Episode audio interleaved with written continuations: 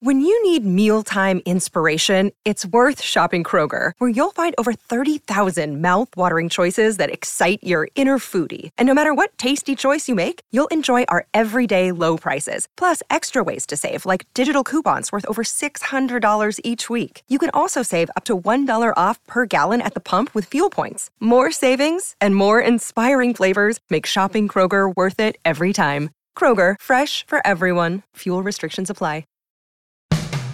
Today, on Something You Should Know, the problem with listening to music on headphones and how to solve it. Then, can you really change other people? Sometimes, if you use the right process. There is no point in this process where I am telling her what to do or giving her advice. I'm engaging with her in thinking about it that always keep her in control. It's her change, it's her choice. Then, you've heard that having a pet is good for your health. So, how does that work exactly? And interesting science behind everyday life experiences, like washing your hands, intermittent fasting, and the placebo effect. I mean, the placebo effect is one of the most important effects in, in medicine. One thing, though, is that the placebo effect does not cure any disease. It just allows you to perceive the symptoms in a more acceptable fashion. All this today on Something You Should Know. If you ask any manager, I bet you they can tell you some hiring horror story because hiring is hard. That's why if you're hiring, you need Indeed. Indeed is your matching and hiring platform with over 350 million global monthly visitors, according to Indeed data, and a matching engine that helps you find quality candidates fast. And fast is good, but quality also matters. And 93% of employers agree that Indeed delivers the highest quality matches compared to other job sites, according to a recent Indeed survey. So, why leave hiring up to your every so often, once in a while, try to do the best you can approach to hiring when Indeed gives you a proven system that works and so many potential candidates, you're bound to find the right person. And listeners to this show will get a $75 sponsored job credit to get your job more visibility at indeed.com slash something. Just go to indeed.com slash something right now and support our show by saying you heard about Indeed on this podcast. Indeed.com slash something. Terms and conditions apply. Need to hire? You need Indeed. Something you should know. Fascinating intel, the world's top experts, and practical advice you can use in your life. Today, Something You Should Know with Mike Carruthers. Hey there, welcome to Something You Should Know. When you listen to music, there's a pretty good chance that you listen on headphones or earbuds. I think I, whenever I listen to music, practically, I'm listening on headphones or earbuds. And the question is Does listening to music on headphones or earbuds cause hearing loss? Well, it does for a lot of people.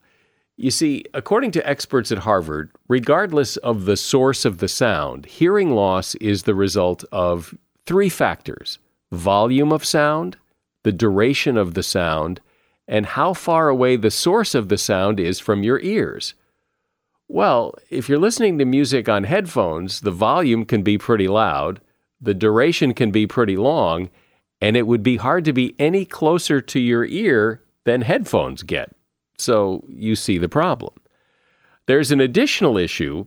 Portable music devices have updated over the years to adapt to higher qualities of digital sound. With old audio devices, when the sound got too loud, the music didn't sound right.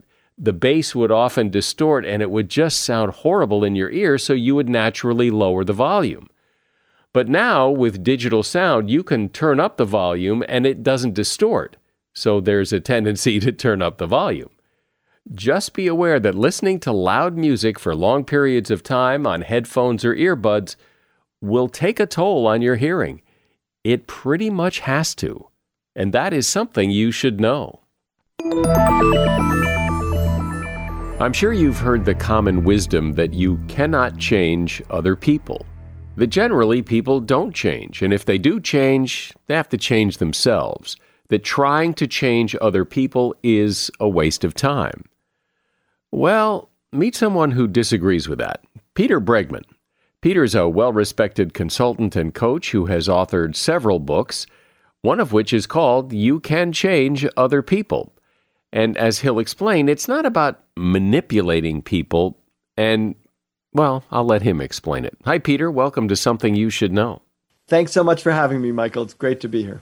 So, since there is this common belief that you cannot change other people, uh, explain why you can and why you would and why you'd want to and and what's the point of all of this? You can change other people. It's just that the way we try to change other people doesn't work because we're doing and saying the wrong things and we're actually creating resistance. People don't resist change, they resist being changed. And so I change all the time, but if you try to change me, forget it. I'm going to fight because that's my loss of control. So we have to change people in ways that doesn't elicit the kind of resistance we end up fighting against. It also seems, though, that one of the reasons people don't change is that when you try to change somebody, you're trying to change them to fit your needs and wants and desires. It, it may have nothing to do with them. You want them to do what you want to do. Exactly. And this process is not a magic manipulative process where I'm going to give you three words to say and people will instantly hypnotically change. It does drastically increase your hit rate in helping people change, but it is ultimately about them. So most often we want people to change, right? Because there's something we're frustrated about. But that frustration is coming out of a place of care. Usually when you're frustrated or angry about something, it's because you care deeply about something. And almost always the thing you care about is in your mutual interest as well as their individual interest but it's not being framed that way in, at all because you're coming off as sort of a critic of their behavior as opposed to an ally working with them. And so we've been talking so far in kind of the abstract. Can you give me an example of how you would change somebody so I get a better sense of what you're talking about? Uh, sure. And you know what I'll do? I'll give you an example that fits your category of something where I want someone to change, but they don't necessarily want to change. And I'll up the ante and I'll make it my my daughter who's 19, right? So like so now I want to change one of my kids. You know, one day I went downstairs in the morning and I found her eating a chocolate chip cookie and for breakfast and she looked up at me with this guilty expression and she said, "Yeah, this is the last one." I stayed up till four o'clock in the morning and baked a plate, you know, baked a sheet of chocolate chip cookies and ate them all. And, you know, my instinct is to immediately criticize, like to be like, what are you thinking? Like, you don't want, you know, you told me you want to lose a little bit of weight and you're, th- this is how you're doing it. And like, seriously, chocolate chip cookies, is this what I've taught you? Chocolate chip cookies in the morning for breakfast? But I immediately shortcut that process because I knew that that would instigate a resistance, denial. Like, you know, when we criticize someone, we we come at them, or even when we give feedback to someone, we're eliciting their shame. We're telling them there's something you're doing that I'm pointing out that's bad. And people will do almost anything to avoid shame. So what do we do? We go into either denial or defensiveness, because those are the easiest ways to avoid, which is to say, I'm not doing it, or I don't even know what you're talking about. Um, and and then that's a non-starter conversation because now we're in a conflict. I don't want to be in a conflict. I'm her ally, right?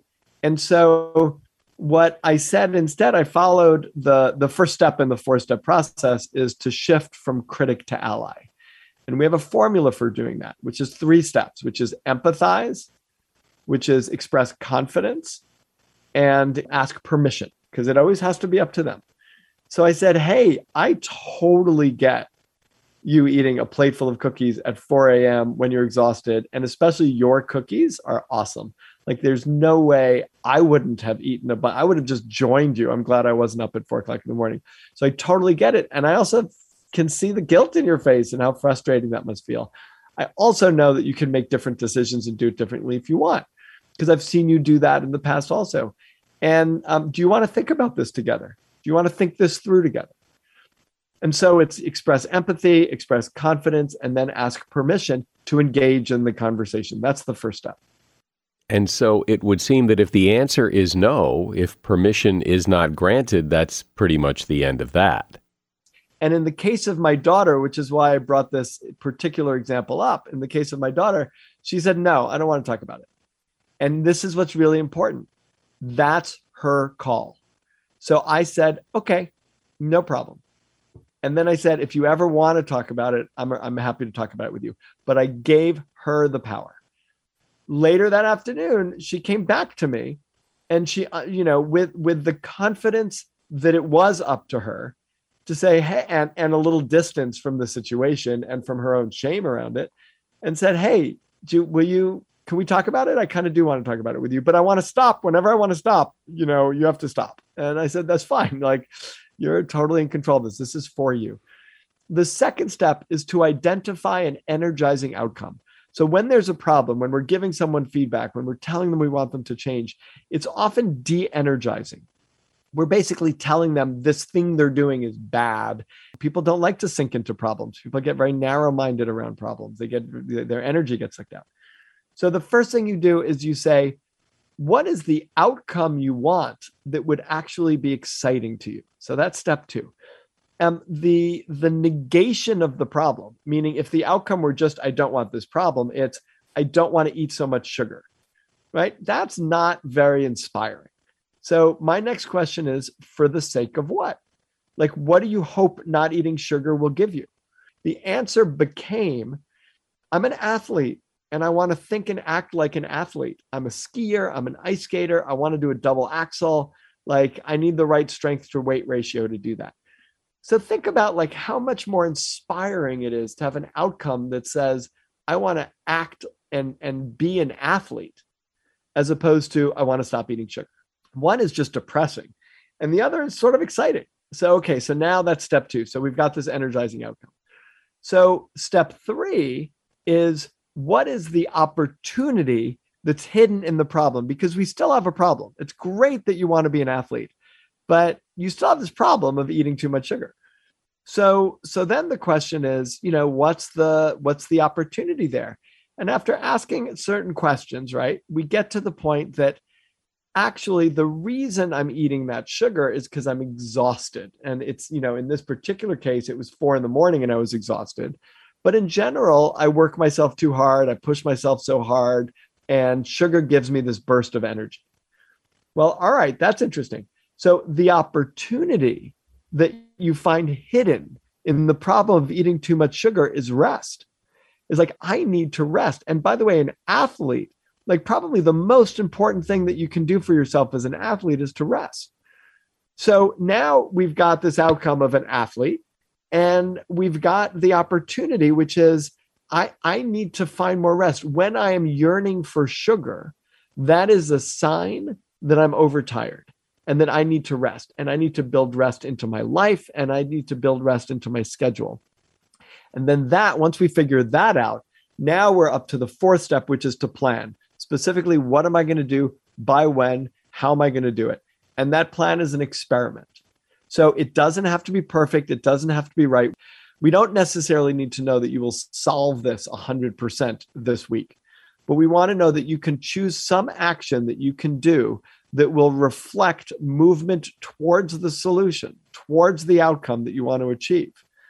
So clearly, in a situation like that, the person you're trying to change has to value what you have to say. In this in this case, your daughter obviously is going to value what her father has to say, but that isn't always the case. People, you know, have varying feelings about the people in their life who are trying to change them and, and may not respect what they what they have to say or advice they have to offer. So here's the thing. There is no point in this process where I am telling her what to do or giving her advice. I'm engaging with her in thinking about it and asking certain questions that always keep her in control. It's her change, it's her choice. What about the momentum of this? It seems like you could have this conversation with your daughter, but a week later, you know, there might be another plate of cookies again. Exactly. So it's a great point, Michael. And and that's why, you know, step four is the plan that says, you know, I, I'm I'm confident that I'm going to follow through on this but it's not necessarily going to solve the whole thing. It's an experiment. I don't know if it's going to work or not. I just care that you're going to follow through on something that looks a little different. Let's get together again in a week and see how it's going. Uh, no shame with failure. Like that's just part of the process. We're scientists here. We're experimenting. We don't know what the solution is about how to get better as opposed to just, you know, where we started, which was me criticizing you. What about though when you're in a situation with someone and let's just change the nature of the conversation. You walk in, your daughter's eating the last cookie of this plate of cookies that she's been up till till four in the morning, and she doesn't see a problem with it. Why don't you just get off her back? So I think that that is absolutely her choice in a sense. This will not work with everybody in every situation because in order for people to change, they need four things. They need ownership, they need independent capability, they need emotional courage, and they need resilience, future proofing when it gets hard. Right? They need those four things. Emotional courage is the willingness to feel hard things. We could build all of those things. But if ultimately she says, I don't care. I'm happy with eating those cookies. I don't really care what my weight is. I'm not so interested in being an athlete. I don't really care. I'm good. So you have to realize that when you want other people to change and you want to help them change, you show up as an ally to support them, but it's not going to be a and you could predispose them to it. You can open to them them to the possibility of making the change. You could support them in making the change. You could give them ideas and ways of approaching it. But ultimately it's going to be their call if they decide they don't want to. I'm speaking with peter bregman and we're talking about how to change other people. Peter is a well-respected consultant and coach and author and the name of his book is you can change other people Hey, a shout out to Claritin for supporting this episode and providing us with samples. You see, I'm what you call a seasonal allergy sufferer. Stuffy nose, watery eyes. If you have seasonal allergies, you know what I'm talking about. I don't sleep as well because I'm all stuffed up. Food doesn't taste as good. Luckily, though, for those of us who live with the symptoms of allergies, we can live Claritin Clear with Claritin D. Now, I know people with allergies who just you know, they just live with it. And well, that's a strategy. But why? If there's relief, why not try it? Claritin D is designed for serious allergy sufferers. Claritin D has two powerful ingredients in just one pill that relieve your allergy symptoms and decongest your nose so you can breathe better. Everyone in my house who has allergies takes Claritin D. Ready to live as if you don't have allergies? It's time to live Claritin Clear. Fast and powerful relief is just a quick trip away. Find Claritin D at the pharmacy counter. Ask for Claritin D at your local pharmacy counter. You don't even need a prescription. Go to Claritin.com right now for a discount so you can live Claritin Clear. Use as directed. At Evernorth Health Services, we believe costs shouldn't get in the way of life changing care, and we're doing everything in our power to make it possible behavioral health solutions that also keep your projections at their best? It's possible. Pharmacy benefits that benefit your bottom line? It's possible. Complex specialty care that cares about your ROI? It's possible. Because we're already doing it. All while saving businesses billions. That's Wonder made possible. Learn more at evernorth.com/wonder. So, Peter, so far we've used this example of you and your daughter, but that kind of relationship is a very close relationship. And as your daughter, she respects you and, and cares about what you think, I imagine. So, what about though in a like a work situation where you've got somebody who needs to change? Maybe they're a, a member of the team, and but they don't see a problem. They they're not they're hard to align with and be an ally for to solve a problem if they don't see the problem. So, change is one thing, boundaries and consequences for how you operate as a team is another. So, um, and Alan Mulally, who was the CEO of Ford for the turnaround in 2008, and before then he was the CEO of Boeing during September 11th. I mean, he's an unbelievable leader and he was amazing at this. Whereas what he would do is he would say, These are the standards. And by the way, when he, just to give you an example, when he turned around uh, Ford, he Ford was losing billions and he turned it around so they were making billions. And this was during the recession when everybody else was taking bailouts. And he made that turnaround with essentially exactly the same team. There was a turnover of one person, but otherwise, the same 16 people who were driving Ford into the ground rescued Ford, right? So he changed them, he changed what they were doing. And he had a view of creating a certain set of boundaries. This is how we act on the team this these are my expectations and if someone wasn't fulfilling their expectations he would say to them that's okay that's really your call like it's your choice whether you do this or not there's nothing wrong with you for deciding to act differently than i'm stating that we're going to act but you just can't do that here i will help you leave well it's your call and the one person who left, he had this conversation with and they left. Another person he had this conversation with and they decided to stay and change. But as in, you know, when you're working in a system, when you're working in a team, it is completely valid to set up clear standards of how we operate and hold people to it and then support them in changing if they want to. And if they don't change, then that's okay too, but there may not be a place for them on the team. I wonder what it is that that if people want to change, why they need somebody else to help them change, why they need that ally. What what, what happens there that people just don't do it on their own? I love that you asked this question. The people, the clients that I work with are not remedial. I'm working with the top CEOs in the top companies. They are incredibly successful people. They don't, you know, they're not people with tons of problems. Then the question is, well, why do they need me?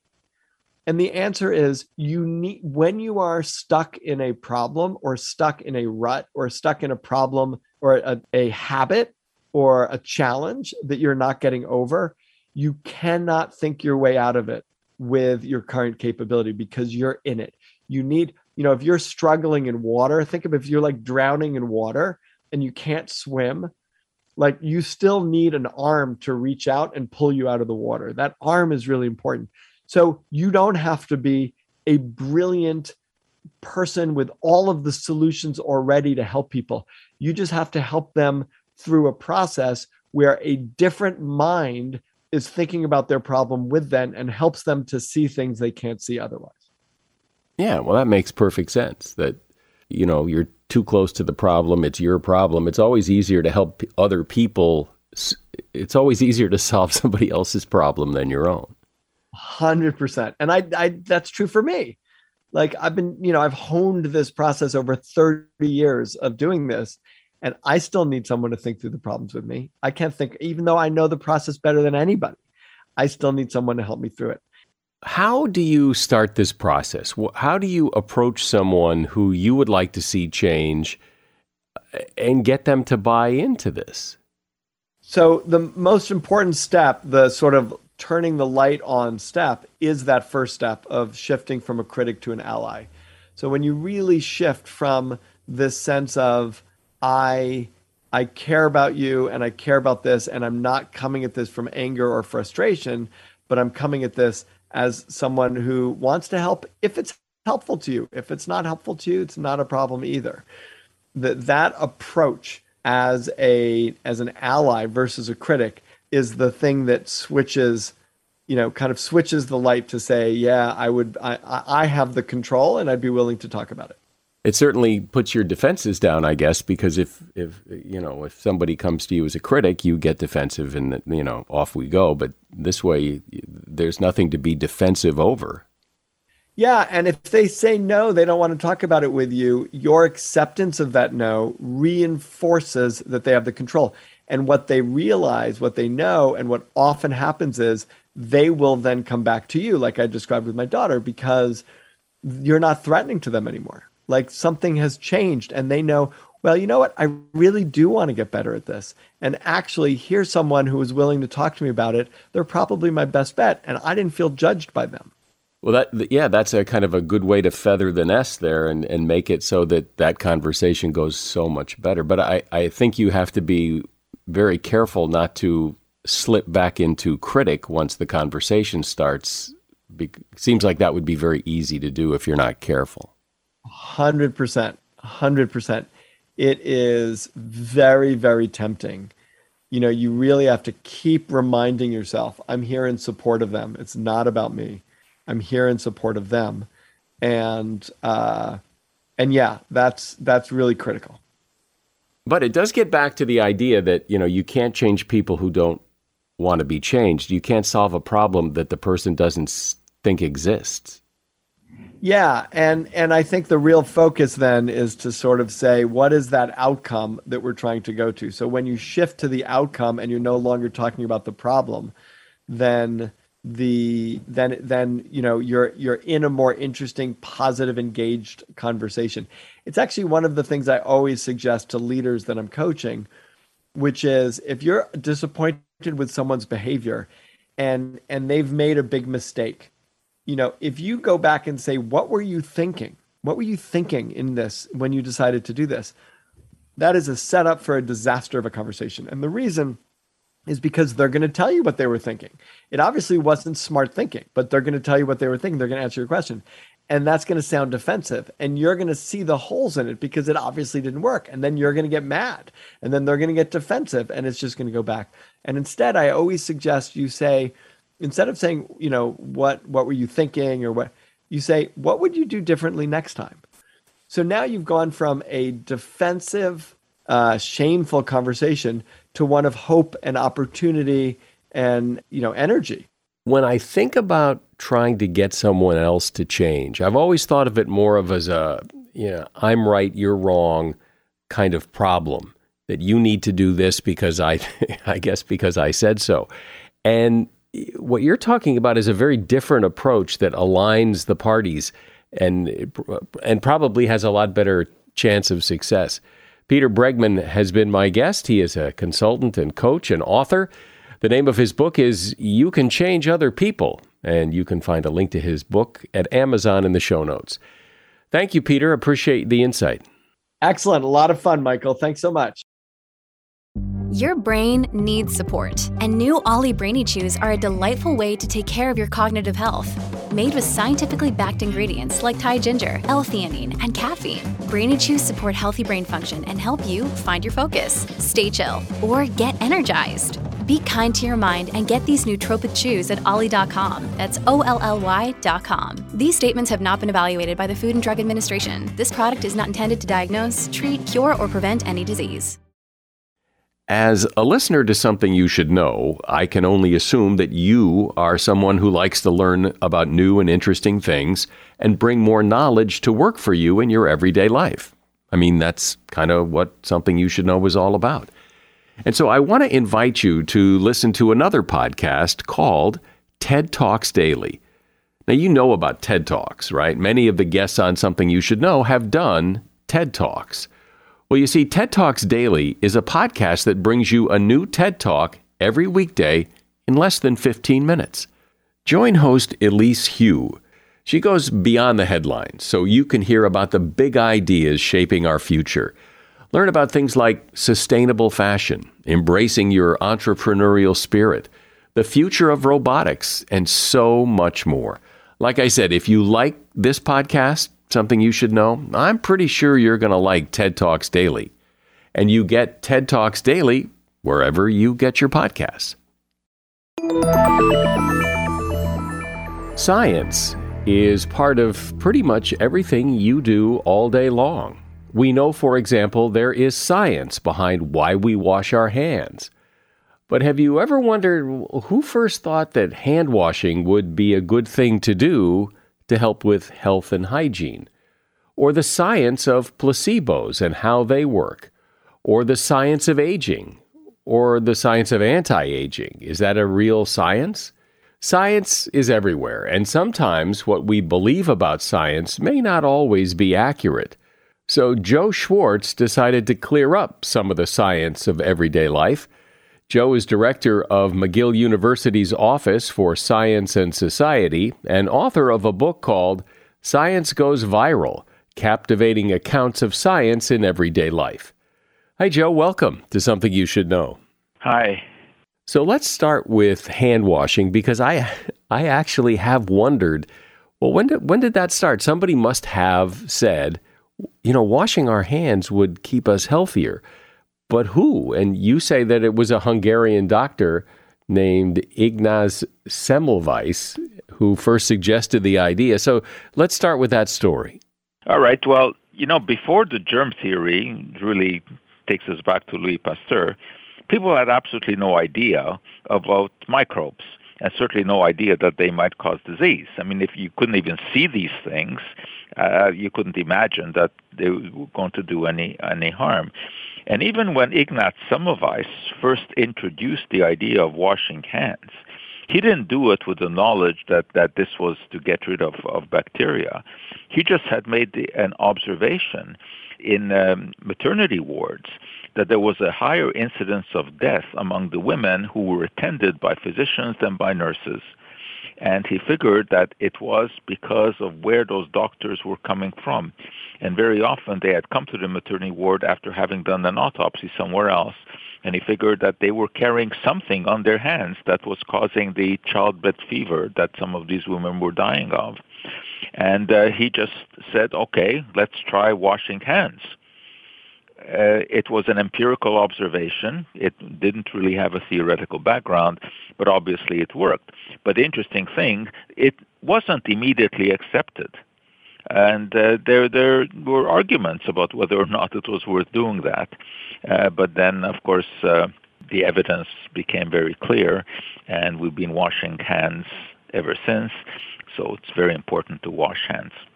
Something that has gotten a lot of attention lately when it comes to weight loss is intermittent fasting, the idea that you restrict the hours that you eat. You only eat between these hours. And that that somehow that there's science there that it somehow is more effective than just your standard weight loss diet. So what is is there science there? What what's the story? It does work, uh, but I'm not sure it works for exactly the reason that people think that it, it works. I don't think that there's anything magical about restricting it to certain hours of the day. I think what that really does is it reduces your overall calorie consumption. That's what it does. It's just a, a, a gimmicky way of doing that. But of course, if it is accomplished, then it doesn't matter if it's uh, if it's gimmicky. Uh, you know, I, I often like to say that the laws of thermodynamics will never be rescinded, and the only way to lose weight is if, is to expend more calories than you take in. And uh, with intermittent fasting, uh, the studies have shown that indeed uh, you are consuming fewer calories, and uh, you know if you stick to it, uh, you can lose weight. But what happens with the intermittent diet is, is what we see with so many other diets. Over the short term, they work because people can abide by them, but then it just becomes too restrictive and people go back to eating the way they were eating before. So yes, in the short term, intermittent uh, fasting works, but we do not have any evidence that, that it has a long term effect.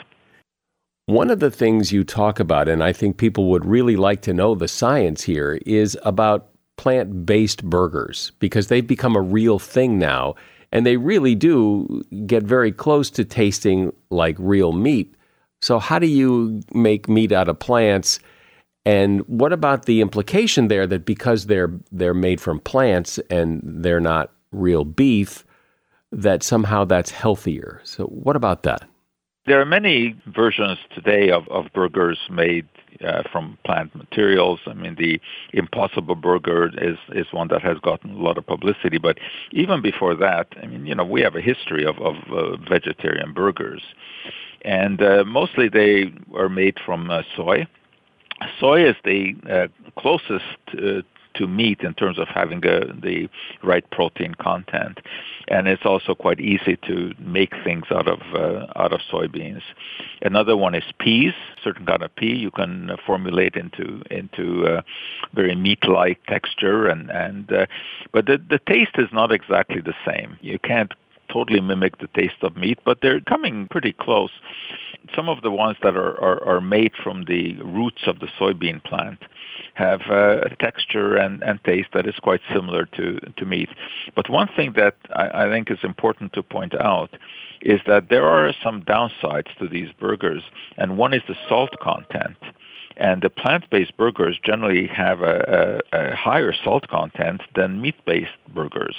What I normally say is that the, the reason to eat uh, the plant-based burgers is if you have a consideration for the environment because uh, you know animal agriculture is not an environmentally friendly business.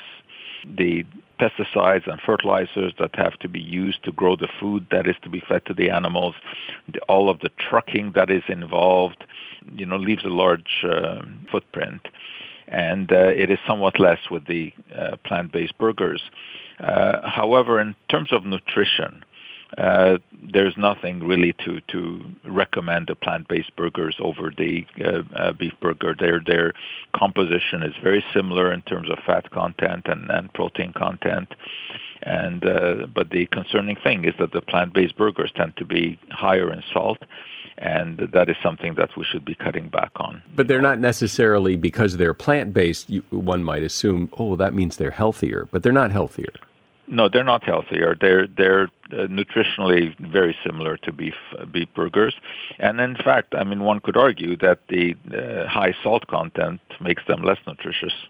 So you talk about BPA, and I remember hearing about this some time ago. That you know, don't touch your receipts yeah. from the supermarket or the the ATM machine. And I thought I thought this was figured out and done away with. So where are we with BPA? Well, yes and yes and no. I mean, BPA stands for bisphenol A which is uh, one of the most uh, widely produced chemicals in the world. And I mean, as you can imagine, the reason that a chemical would be produced on such a scale is because it's a very useful substance. Uh, now, most of the BPA that is used is formulated into a type of plastic called polycarbonate. And once it is linked with other materials to make a polymer, which is the basic uh, material in, in polycarbonate. The bisphenol A as such is no longer present because it's been linked together with other molecules to make the plastic. And polycarbonate plastics are, are, are very useful. The, the headlights on cars, for example, are made of polycarbonate. Uh, football helmets, hockey helmets, uh, eyeglasses are made of polycarbonate, so it's a very useful uh, material. Now, the problem is that bisphenol A, the BPA, that is the monomer which is used to make the plastic, that has endocrine disrupting properties, meaning that in the laboratory and in test animals we can show that it has hormone-like effects. Uh, that's not something that, that one wants to see. However, when you're talking about it being incorporated into the plastic, it is no longer present as, as BPA, so that really isn't an issue. But there are two other situations where there is an issue. Um, the BPA is also used to make what we call epoxy resins that are used to line the inside of food cans. Now, the reason that it is in there is to make sure that the food in the can is isolated from the can material so it doesn't pick up a metallic taste and also so that the can material doesn't react with uh, with the food to produce little pinholes in the can through which bacteria could enter and would make the food uh, unsafe. Now, the issue here is that these epoxy resins can, in fact, break down and release small amounts of BPA into the food. Whether or not that has any kind of consequence, no one has been able to, to show because the amounts that are released are very, very small. And of course, it's it's impossible to do the study that would give us a definitive answer there. So we make some educated guesses here. And uh, it is that, you know, with the doses to which we are exposed from the cans is not likely to be harmful. But nevertheless, it would be better if there were none. So companies have now worked out ways to replace the epoxy resins with ceramic coatings or with polyethylene coatings which don't have this, this problem. So that has pretty well been solved. The other problem is the cash register receipts because the uh, uh, the ink that is used in, in those uh, is made with BPA, and that indeed can leave a tiny residue on fingers. I don't think that is an issue for the uh, customer, but it may be an issue for the uh, clerk who is handling these all the time. But again, I think in the context of overall life and all of the risks that we face, I think these risks are, are minor. I want to talk about placebos because you write about them in your book, and they're so fascinating because th- this idea that human beings can make something work by believing that they work is it's almost like anti-science. It's like there's no reason for this to be working, but it's working. So are placebos scientifically important? Absolutely. I mean, the placebo effect is one of the most important uh, effects in, in medicine, and it's not one that should be swept under the carpet.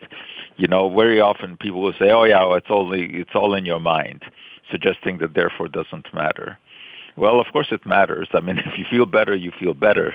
Uh, you know, it doesn't matter wh- where that solution is, is is coming from. And we know that the placebo effect works in 30 to 40 percent of the cases. That is, if people have some condition, especially if it's a painful one, and you give them what amounts to a sugar pill or sugar water, but tell them that it's some new kind of medication that has uh, been just developed, 30 to 40 percent of the time they will tell you that they feel much uh, much better. One thing, though, I think we have to be very careful to point out is that the placebo effect does not cure any disease. It just allows you to perceive the symptoms in a more acceptable uh, fashion. So we're not talking about a treatment here. We're just talking about changing the way that that uh, you perceive the uh, the symptoms. But the, the sort of the, the dastardly cousin of the placebo effect is the nocebo effect where if you believe that something is going to do you harm, you may actually experience uh, symptoms. Uh, if you believe that talking on a cell phone can give you a migraine, and you've been reading all of these articles on the internet about that, uh, you may actually get a headache from talking on, on a cell phone. So the mind is is uh, is very powerful, both in doing good and in causing problems. Slowing down the aging process is a, a, thing that people talk about all the time, and there's lots of products and lots of uh, theories on how you slow it down. What do you say? I say you slow it down by exercising regularly and having a good diet. That's how you slow it down. Now, of course, there is a lot of talk, as you mentioned, about all kinds of supplements, the so-called anti-aging supplements, the, the memory-enhancing supplements. I mean, you know, there are large number of supplements uh, on on the market that claim to slow down the aging, but again, you underline the word claim because they don't have any any real evidence. And one of the most unfortunate uh, aspects here is that uh, you have a law in the U.S. called the Dietary Supplement and Health Education Act, or DSHEA, which was passed in, back in 1993, which essentially allows anything to be sold as a dietary supplement as long as it occurs somewhere in nature. And uh, for a dietary supplement, you do not have to furnish the same kind of proof as you would for any kind of a pharmaceutical product. So there are numerous substances that are, are, are sold uh, which really don't have any kind of evidence, but which have all kinds of um, uh, exorbitant claims.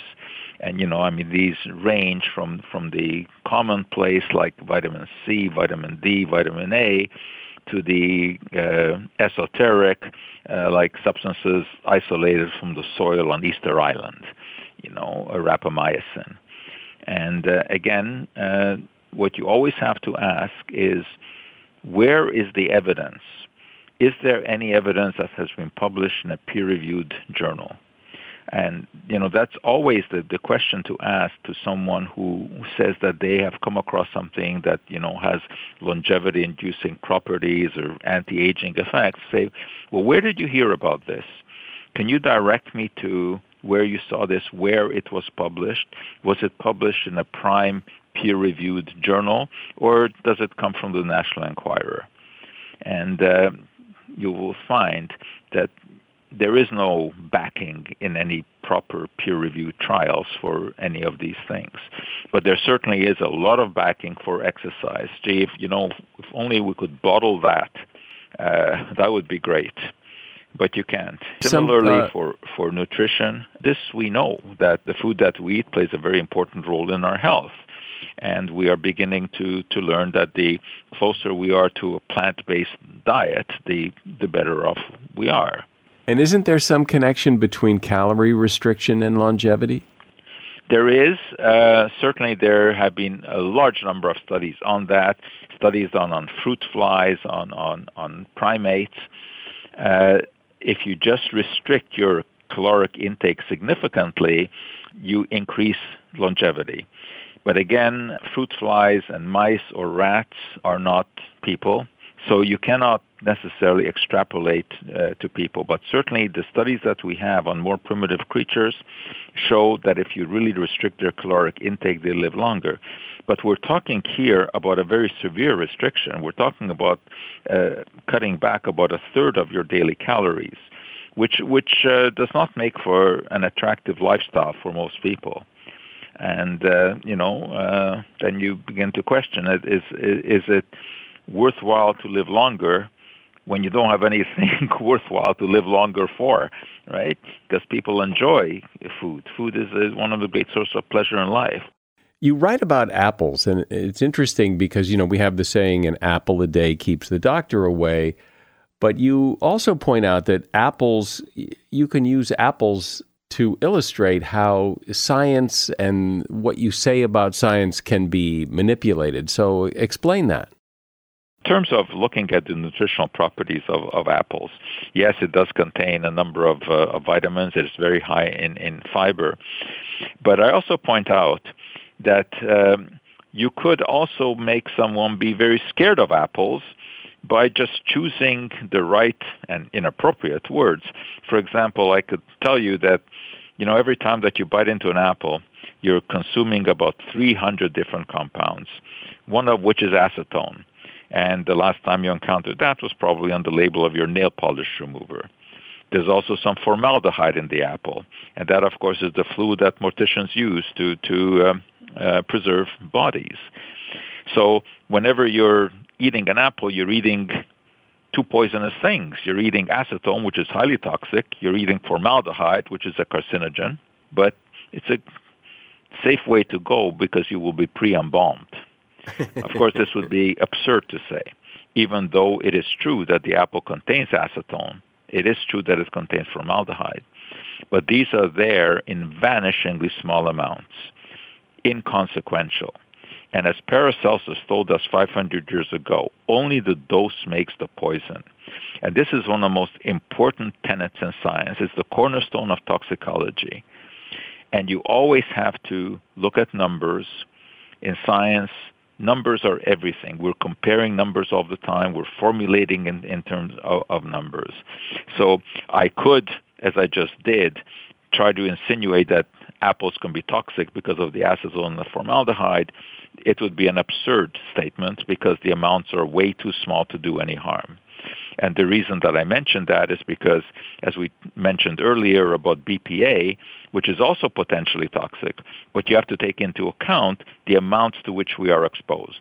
And in most cases, there's no greater worry about exposure to those compounds than there is to exposure to acetone or formaldehyde in apples. So the dose matters.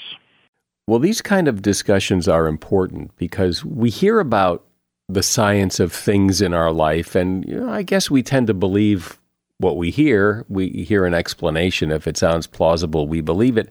But it's important and I think interesting to hear the real science of these things. And I appreciate the conversation. Joe Schwarcz has been my guest, and he is the director of McGill University's Office for Science and Society. And his book is called Science Goes Viral captivating accounts of science in everyday life. And you will find a link to that book in the show notes. Thank you, Joe. Appreciate you being here. Well, thanks very much. You've probably heard the theory that having a pet dog is somehow good for your health. And you may have wondered, well, how? Like, how, do, how does that work? Well, here's one way it works Scientists took a look at 421 heart attack victims, some dog owners, some not dog owners. They found the dog owners were far more likely to survive the heart attack than the non dog owners. Dog owners are less obese and more active physically and socially. Another study found that pet owners have to go to the doctor less often than people with no pet. The study looked at kids, too, and those kids with pets had stronger comforting and empathy skills and a better sense of overall well being. So, those are just some examples of how having a pet dog is good for your health. And that is something you should know. I assume you've enjoyed this podcast since you made it all the way to the end of the episode. And so, since you did enjoy it, Perhaps you could tell someone you know and ask them to give a listen and help us grow our audience. I'm Mike Carruthers. Thanks for listening today to Something You Should Know. The Bigger Pockets portfolio of podcasts are worthy of your investment. We're having a real conversation as real real estate investors. New episodes available every day. It's important to buy where it makes money and not necessarily where you want to travel to. Bigger Pockets, On the Market, Rookie Real Estate, or Money Podcast. The purpose of flipping is to create more cash so then you can reinvest into other types of properties. The Bigger Pockets Podcast on YouTube or wherever you listen.